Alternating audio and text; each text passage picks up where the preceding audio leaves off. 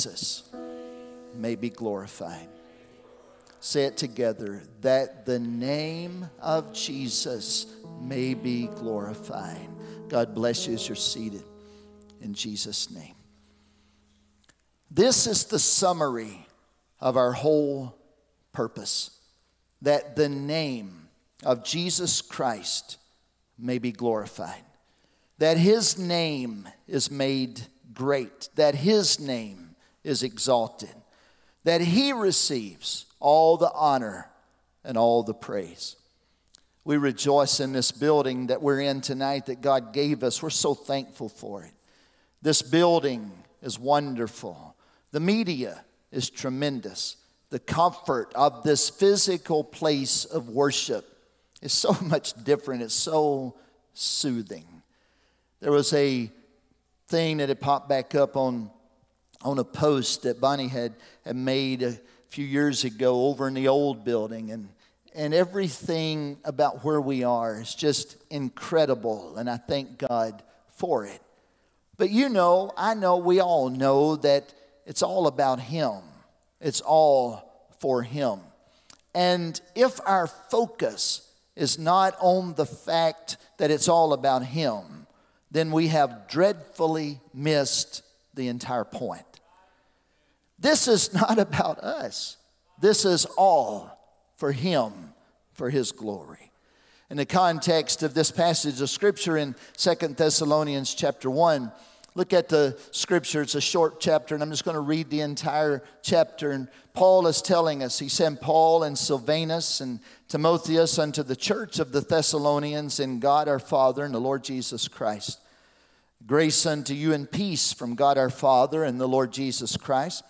We are bound to thank God always for you, brethren, as it is meet, because that your faith groweth exceedingly, and the charity of every one of you all toward each other aboundeth, so that we ourselves glory in you in the churches of God for your patience and faith and all your persecutions and tribulations that ye endure, which is a manifest token of the righteous judgment of God, that ye may be counted worthy of the kingdom of God for which ye also suffer, seeing it is a righteous thing with God to recompense tribulation to them that trouble you, and to you who are troubled, rest with us when the Lord Jesus shall be revealed from heaven with his mighty angels, in flame and fire, taking vengeance on them that know not God and that obey not the gospel of our Lord Jesus Christ, who shall be punished with the everlasting destruction from the presence of the Lord and from the glory of his power, when he shall come to be glorified in his saints and to be admired in all of them that believe, because our testimony among you was believed in that day.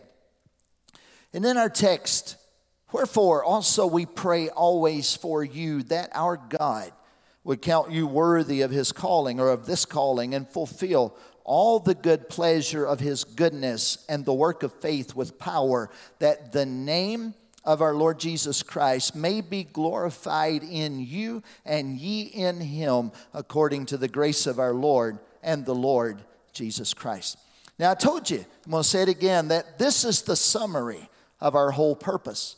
This is Paul's prayer for the church in Thessalonica. This is the prayer that we ought to be praying for ourselves and for each other. The summary of our whole purpose is found in this statement, that the name of our Lord Jesus Christ may be glorified, and that ye may be glorified in him. When you look at these things, he used the expression the name. First of all, the name is the nature and the character. It's all that the Lord is.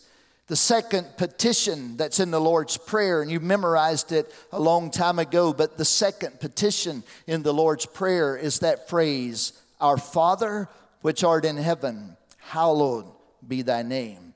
And Paul is saying that the name, the nature, the character, the essence of Almighty God, our Savior, who he is, that the name of the Lord Jesus Christ, the Lord Jesus Christ, the Lord Jesus Christ, the divine, the sovereign, the mighty God, the Almighty. How many of you believe that He is indeed Lord? How many of you believe that the Lord Jesus Christ is mighty, He's sovereign, He is the mighty God?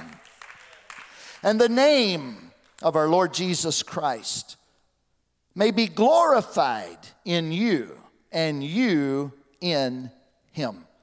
This is a two-part glorification.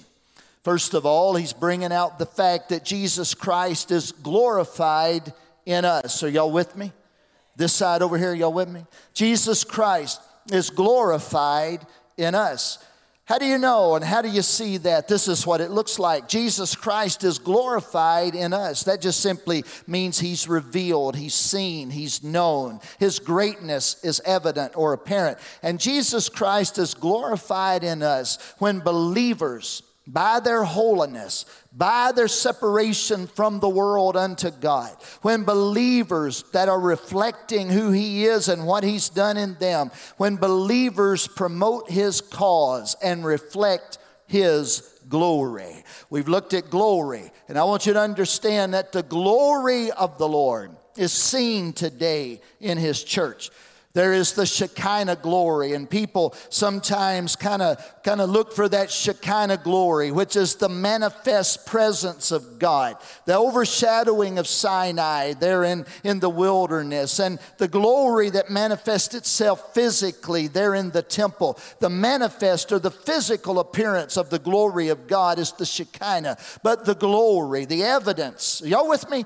The evidence of the greatness of God is seen in you and I. Right here is the glory of the Lord. Right here on these chairs, in this building, in this room, is the glory of the Lord. And Paul is saying this is what we're praying for. This is what we're believing, that God is going to be glorified. God is glorified in you. God's not glorified in you when you're in here worshiping with everybody. We're part of this splendor and this glory and the greatness of God. But when you're going through a trial and people are watching and they see a peace that passes understanding, God is glorified. When you're tempted beyond measure and you stand firm, you stand in your faith and you don't waver, God is glorified. And believers are glorified in Christ when they receive out of His infinite fullness. So He's glorified by us. We're glorified by Him. We understand that, right? He's glorified by us. We're glorified by Him. If glorified just simply means apparent or you see it. This is how you see. This is the appearance of it, the greatness and the majesty of it. Well, then He's glorified in us because the world sees Jesus through His church. And then if He's glorified because of us or in us, we are glorified in Him when we receive of His infinite gracefulness or His infinite grace and the fullness of God. We're glorified according to the grace of the Lord Jesus Christ. All of this that you and I are seeing tonight is pointless unless the hand of God is seen in it. And God's got to be seen in His church. If God's not seen in His church, then it's not a church. It's just a social group.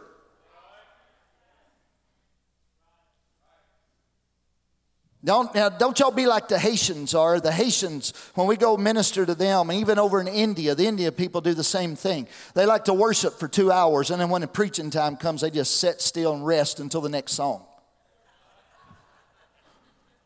Don't they, Benji? Matter of fact, they'll even go to sleep on you sometime while you're preaching. If we have to, we'll crank up some music and I'll sing my sermon. But I'm here to bring you a word from the Lord today.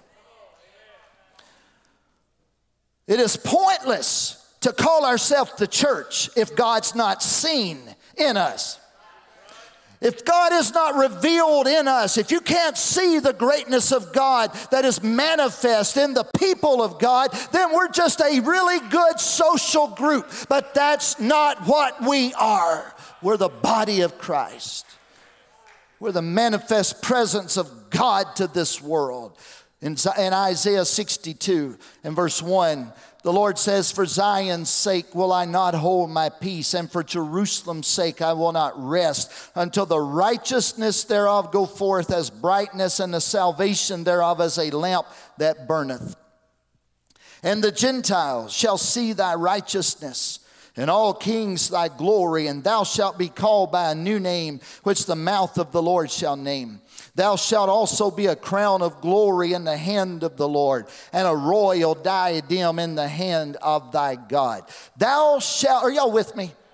"Thou shalt no more be termed forsaken, neither shall thy land any more be termed desolate. But thou shalt be called Hephzibah, and thy land Beulah, for the Lord delighteth in thee, and thy land shall be married." When it's talking about Zion, y'all help me preach and I'll wind it up. When it's talking about Zion, he's saying the Gentiles are going to see my glory through my people. And my people are going to be a crown of glory in the hand of the Lord. They're going to be a royal diadem in the hand of the Lord. My people will no more be called forsaken. They're no more going to be termed desolate. My people are going to be a reflection of my grace, of my blessing, of my work in their life. Let me tell you what the church is, and let me tell you who the people of God are. They're those that have moved from the crack house to the church house. They're those that have moved from the pit to the pulpit. They're those that have moved from death to life, from hopelessness to happiness. They've moved from there to here. They've moved from death to life by the power of God.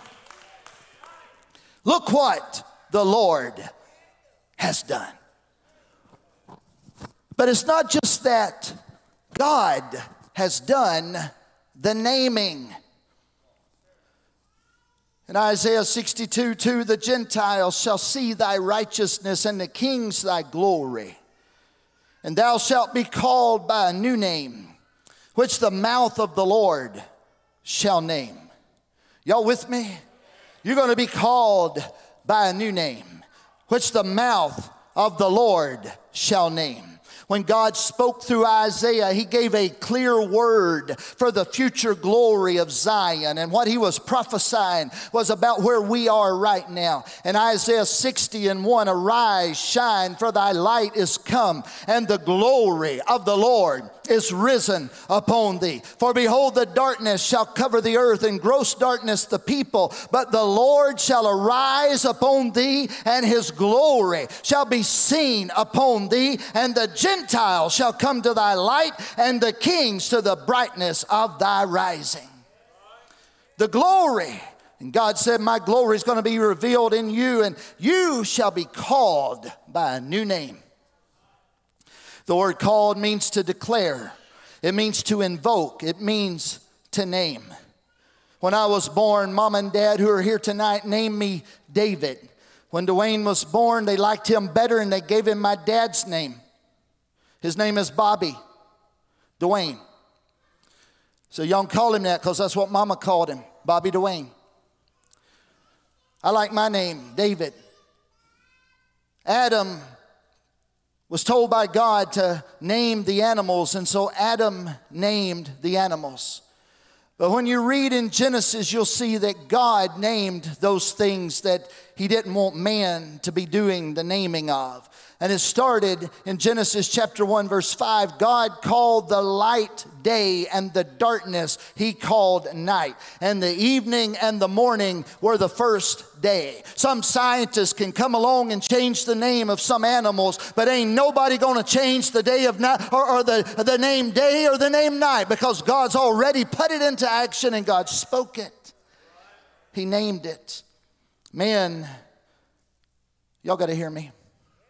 Adam named the animals. Adam had responsibility of naming the things that the earth produced. God named those other things. And there's a lot of us here today that, y'all hear me right now, because the Lord gave me this to tell you. There's a lot of us in this room today that man. Adam just simply means man. There's a lot of people in this room tonight that man made a declaration over you. You're labeled by men. You're looked at by men. Maybe even laughed at by mankind. Humanity and life has put a label on you. Y'all hear me right now. Humanity and life has put a label on you, a label that says you're this. You're this. You've got this condition. You've got this problem. You've done this thing. You're wearing this letter over your life. You've faltered. You've failed. This is who you are, and man has labeled you. And some of you have even labeled yourself and then decided that's what you're going to stick with. But let me tell you, God said, I want to call you by a new name. I want to name you something different. You are not this. You are who I've designed you to be. You are not defeated. You are an overcomer by the power of the testimony in the name of Jesus Christ.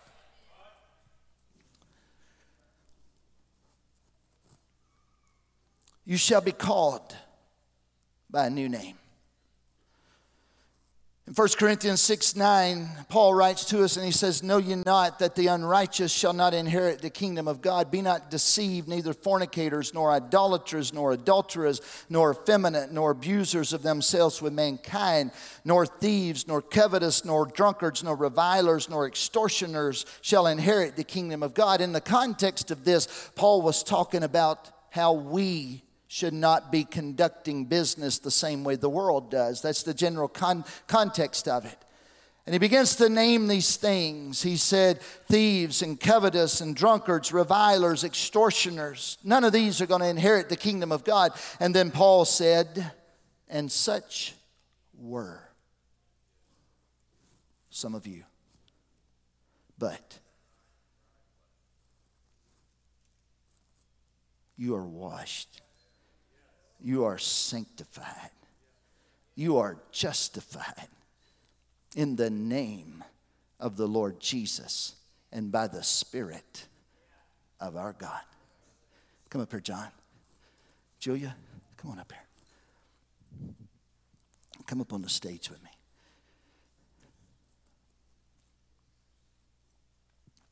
God said, I'm going to be glorified in my church. I'm going to be glorified in my church.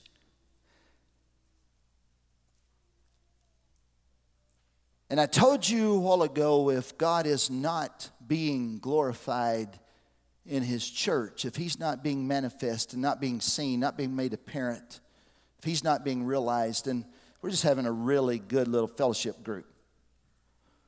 And I like it. But after a while, we get kind of bored and dropped out. If church was just about, let's come together, let's have a good time. And then you're going to find something that's going to replace that. It won't be long, you'll find another group of friends that you're going to like a whole lot better. Or you want to be around. But that's not what we're here for. There is a mighty power that is working, that is at work. And there are things that God is doing. And he's saying, I am glorified in my church. Last Sunday morning, a week ago today, last Sunday morning, John shared a testimony, and some of you weren't in here. And I asked him if he would share this again tonight so everybody could hear it. I want y'all to hear John right now, and then Julia is going to share a wonderful testimony. I know many of you have recently heard this testimony. If I share it 1,000 times, each time one person's affected. It made it all well worth it. I felt led by the Holy Spirit to share with you a dark time in my past life. In hopes that I could affect someone else suffering in the same darkness I did. During years of backsliding, I allowed alcohol and depression to take a stronghold on me. I felt totally helpless in these struggles, taking medication for several years. Left me feeling like a shell of myself. Please know that I do not minimize the struggles that you may go through or are going through. I myself was once there, and it wasn't very long ago. By the wonderful grace and mercy of Almighty God, He pulled me up out of the hole I was in, and it seemed to be a pretty deep hole at the time, and told me if I would just trust in Him, that He would lead me on a new journey, and He would be the only medication that I would ever need again. The medication. I discovered through this experience that depression is a byproduct of past pain and suffering, loss, sin not dealt with. With complete honesty, I can tell you that I have been delivered from these struggles and strongholds, and for that I give God all the glory.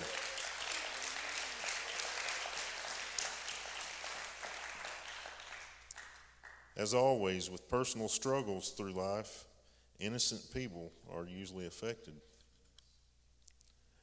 I want to give a very heartfelt apology again to God Almighty, my children, Heather, as well as Amy, my wife. Again, and I may say this again, and I mean it each and every time. Thank you for loving me. I appreciate it so much. It's meant the world to me. As always, to any of you that offer up prayers to other human beings, just know that prayer is extremely powerful. Thank you to every one of you, and God bless you.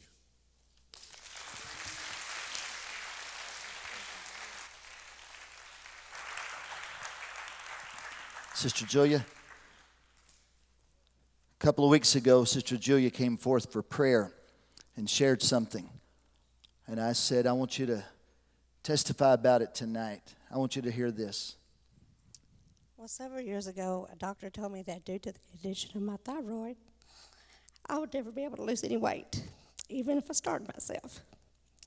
And I told her, I said, I'm not accepting that final say, and one day I'll be back and my weight will be down. I believed God would heal me and I would get the weight off, but still no weight was gone. No matter what diet I tried, no matter what I did, it didn't matter.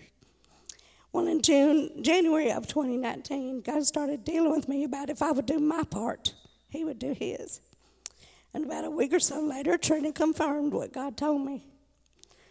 So when I got back home, I went to a prayer meeting at Melbourne's, and they prayed. And I told them, I said, I need you to pray for me because I need to do my part so God can do His.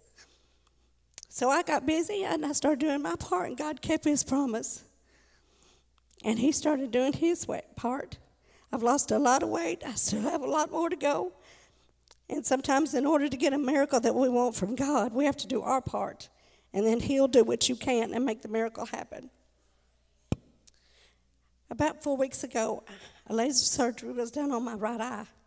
2.5 weeks ago, I went for a follow-up, and they found a place where my eye was hemorrhaging.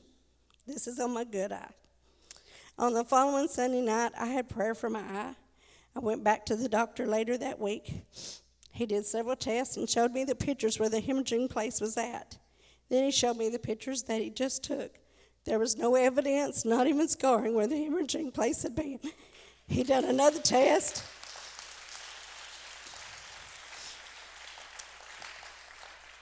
And he said, even the macular degeneration disease in my right eye has started to slow down, which he was never expecting to happen.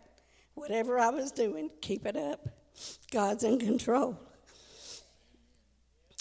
I've been in church all my life. I got the Holy Ghost when I was 16. Church has always been my life. I always wanted to be what God wanted me to be the best I could. A few years ago, if you would have told me I was going to go through the deepest, darkest storm of my life, I would never have believed you. Not that I'm better than anybody else. It's just I've always been raised, you do right, you pray, you read your Bible, you fast. You do what you got to do. Live your life pleasing to God. I was raised that way, and I've tried all my life to do that. I always thought my faith was strong, and I would never go through a deep, dark depression. Over a year ago, I started having spells of depression. Slowly one, get through that, and then go through another. I would pray and read my Bible, and it seemed to get a little better, but not much. I would come to church, and I'd feel God, and go home and go through things again. They say that if you're out in the ocean riding the waves, and one sweeps over you that you wasn't expecting as you come up for air, and another one comes pounding down on top of you. The current is so strong sometimes it'll sweep your feet out from under you, carry you out into the deep, and even the most experienced of swimmers get caught in this, and they don't survive because you lose strength and you can't hold on any longer. This is how I felt. The devil slipped in during my weak moments, distracting me, and situation after situation after situation bombarded me from every side. I felt like I couldn't function. I couldn't breathe. I would pray, and it was as if the heavens were pressed. I would go into my prayer room, and sometimes I would feel God, and sometimes I wouldn't. I'd come to church and worship God, and I would feel a little bit of an ease, but not much. I knew from my experiences in the past with God and what I'd been taught all my life that he was with me. I can't go by my feelings and what I'm going through. But the depression grew worse and worse. There were times I couldn't get up out of bed. Times I would just leave the house and be gone for hours just trying to escape. Times I would get snappy and grumpy, but still it grew worse. Got so bad, my husband had me go and get on some medication, which I didn't want to do, and he didn't want, but it was that bad. It was really, really bad. I developed bitterness, hatred, envy, strife. The list goes on and on. The devil would just torment my mind day and night. And one time, the devil even said, "Why don't you just give yourself and get out of this?" I told him, if it weren't for spending eternity in hell with you, I probably would, but I'm not. He tormented me continually, day and night. I would read God's word trying to gain strength. And it was like I knew God was there, but I couldn't feel him. I would go to Psalms 147, 3 and 4, and it says, "He healeth the broken in heart, and bindeth up their wounds. He telleth the number of the stars, and he calleth them all by their names." And I would remind myself, God knows where I am. He's not left me. This too shall pass. But still, that didn't make me feel better.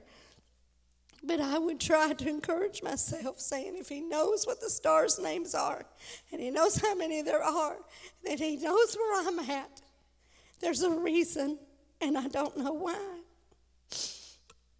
One day, I had texted Brother David and Sister Bonnie, and I told them, please pray. I felt like I was drowning in this deep, dark pit. And every time I would try to climb out, I would slip and fall further in this deep, dark pit. And every time I would try to climb out, I would slip and fall even further. But I was not giving up on God. I knew he was there. He was just silent. One night I went to a service, and I was always scared about this medicine, but I was so bad, like I said, I had to take something. And the preacher got up and said, there's 3 people here that's on prescription medicine. And God said, if you'll give it to me, I'll take it away, and you won't be addicted. I went straight out to the car, and I didn't even wait for the service stand. I went straight to the car, and I got rid of my medicine. It got worse and worse, and the devil said, you need to call the doctor. You need to get your medicine. I'm not calling the doctor. I went on God. And still, God stays silent. I had to learn to trust him like I've never had to trust him before.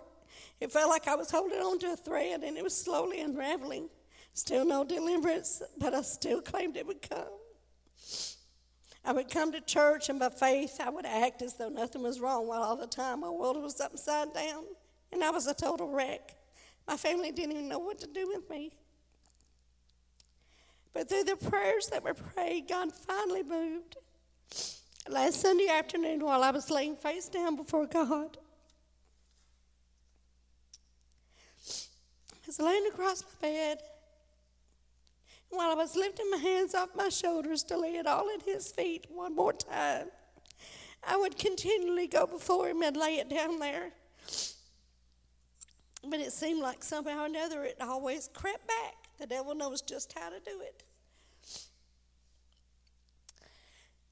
And I was laying there, and as I lay, took my hands, and I said, God, I'm giving it to You this one more time. I can't do it anymore. I can't take it anymore. You got to take this. All at once, the sweet presence just came into my room.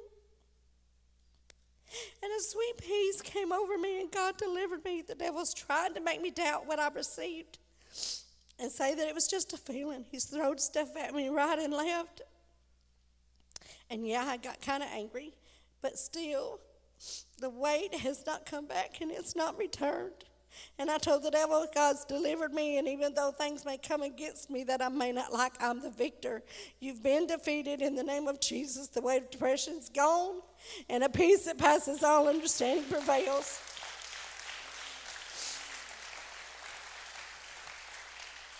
Just a tidbit of advice.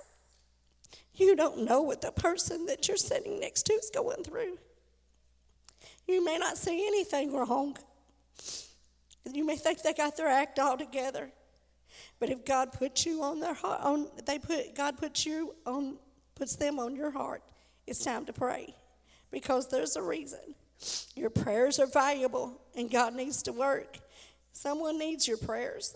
Don't ever be fooled into think you won't go through this or that. Because the strongest one in here is subject to falling. Anybody in here is subject to an attack from the devil that will sweep you off your feet that you never thought you would come against. The devil is seeking and walking triumphant, seeking who he can devour. And if he gets, I didn't think I was better than anybody else, but I thought, I'm serving God with all I got. I'm doing everything God wants me to do. And when all of this hit me, it knocked my feet right out from under me. It knocked the life out of me. What you see standing before you is not what you saw in my home. It's not what you saw if you looked in between behind the curtains, if God pulled back the curtains. But God had mercy and grace. And sometimes you have to go through things because trials, you have to go through the trials to make you stronger. And you got to be tried as gold. So don't give up on God, no matter what you're going through in life. No matter how down or how low you may get. Remember, God is always there. And even though you don't feel Him, He is there. And there's a reason. Hallelujah. Hallelujah, hallelujah, hallelujah. Did you hear? Did you hear? I know that these two have spoken, and Beverly spoke a while ago and brought this word. But have you heard what's been said tonight? God is glorified in these two lives, in that life. God is glorified. It didn't look like God was being glorified when they're walking through the things that they went through, but I want to tell you something. That doesn't define you. That's not the will and the plan of God. God said, I've declared healing for you. I've declared joy that's unspeakable and full of glory. I've declared a peace that passes understanding. Since January of 2020, this seems like the longest year in history. And next Sunday is fall back. We get that hour. And I told you what Brother John Singleton says. I don't want that hour. I don't want to add an hour to this year. I'll take it. But since January of 2020, the world, you and I, we've heard of storms and tornadoes and hurricanes and fires, the worst fires in the history, the worst wildfires in history, some of the worst storms, tornadoes ripped across our own beautiful state, riots, political unrest, and then on top of all of that, we're hit with a pestilence called COVID-19. Satan tried to shut down the church. Satan said, everybody, I know CDE said it, but Satan wanted to jump in there and play games with that, and y'all just need to stay isolated. You need to stay apart. You need to stay separated. You need to quarantine, and we did. We quarantined for those 6 weeks. You had to watch church in your pajamas, and thankfully you didn't get so used to that that's what you're still doing.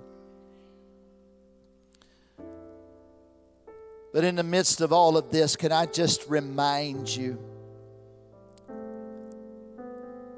that the church might have quit having public meetings for a while and might have kind of backed off and regrouped for a little bit. But when things like that happen, it doesn't weaken the true church. It only makes it stronger. When things like that happen, it doesn't weaken the true people of God. It only begins to stir up that fire all over again. And what I'm looking at this evening is I'm looking at a group of people that says it's not a year that defines me. It's the God of eternity that defines me. It's not a moment in time that boxes me in. It's the God that is above time that I'm allowing to have control of my life. And in the midst of 2020, let me just remind you what God has done. In our own congregation, in these 10 months that we've been part of, there have been 48 new people that have been filled with the baptism of the Holy Ghost. Mm-hmm.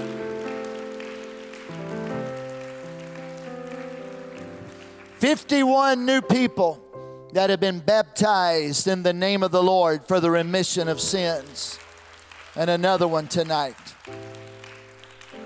There have been pits that have had the hand of God. Thank you, John. Thank you, Julia. Thank you, Beverly. Pits that the hand of God has reached down and says, you've been there long enough. I'm bringing you out. Joseph was only in the pit long enough for him to be prepared for that next position that God was going to have him. And that next place, it was even worse, no doubt, because he was in prison. But God said, I'm going to get you from there to here to get you to where I'm taking you. I've got a plan for your life, and nothing is going to alter what I have already spoken for your life. Because God wants to be glorified. God's going to be glorified. He will be exalted in His church. I want you to stand with me right now. I want you to lift your hands to the Lord all over this building. Pastor Nick's going to come and take the mic, bring you around the front. Tom, you and I are going to go get ready for this. But God will be exalted in His church. Come on, Pastor Nick. All over this room, lift your hands to the Lord. Receive the word of the Lord. Receive the testimonies that you've heard tonight in the name of Jesus. In the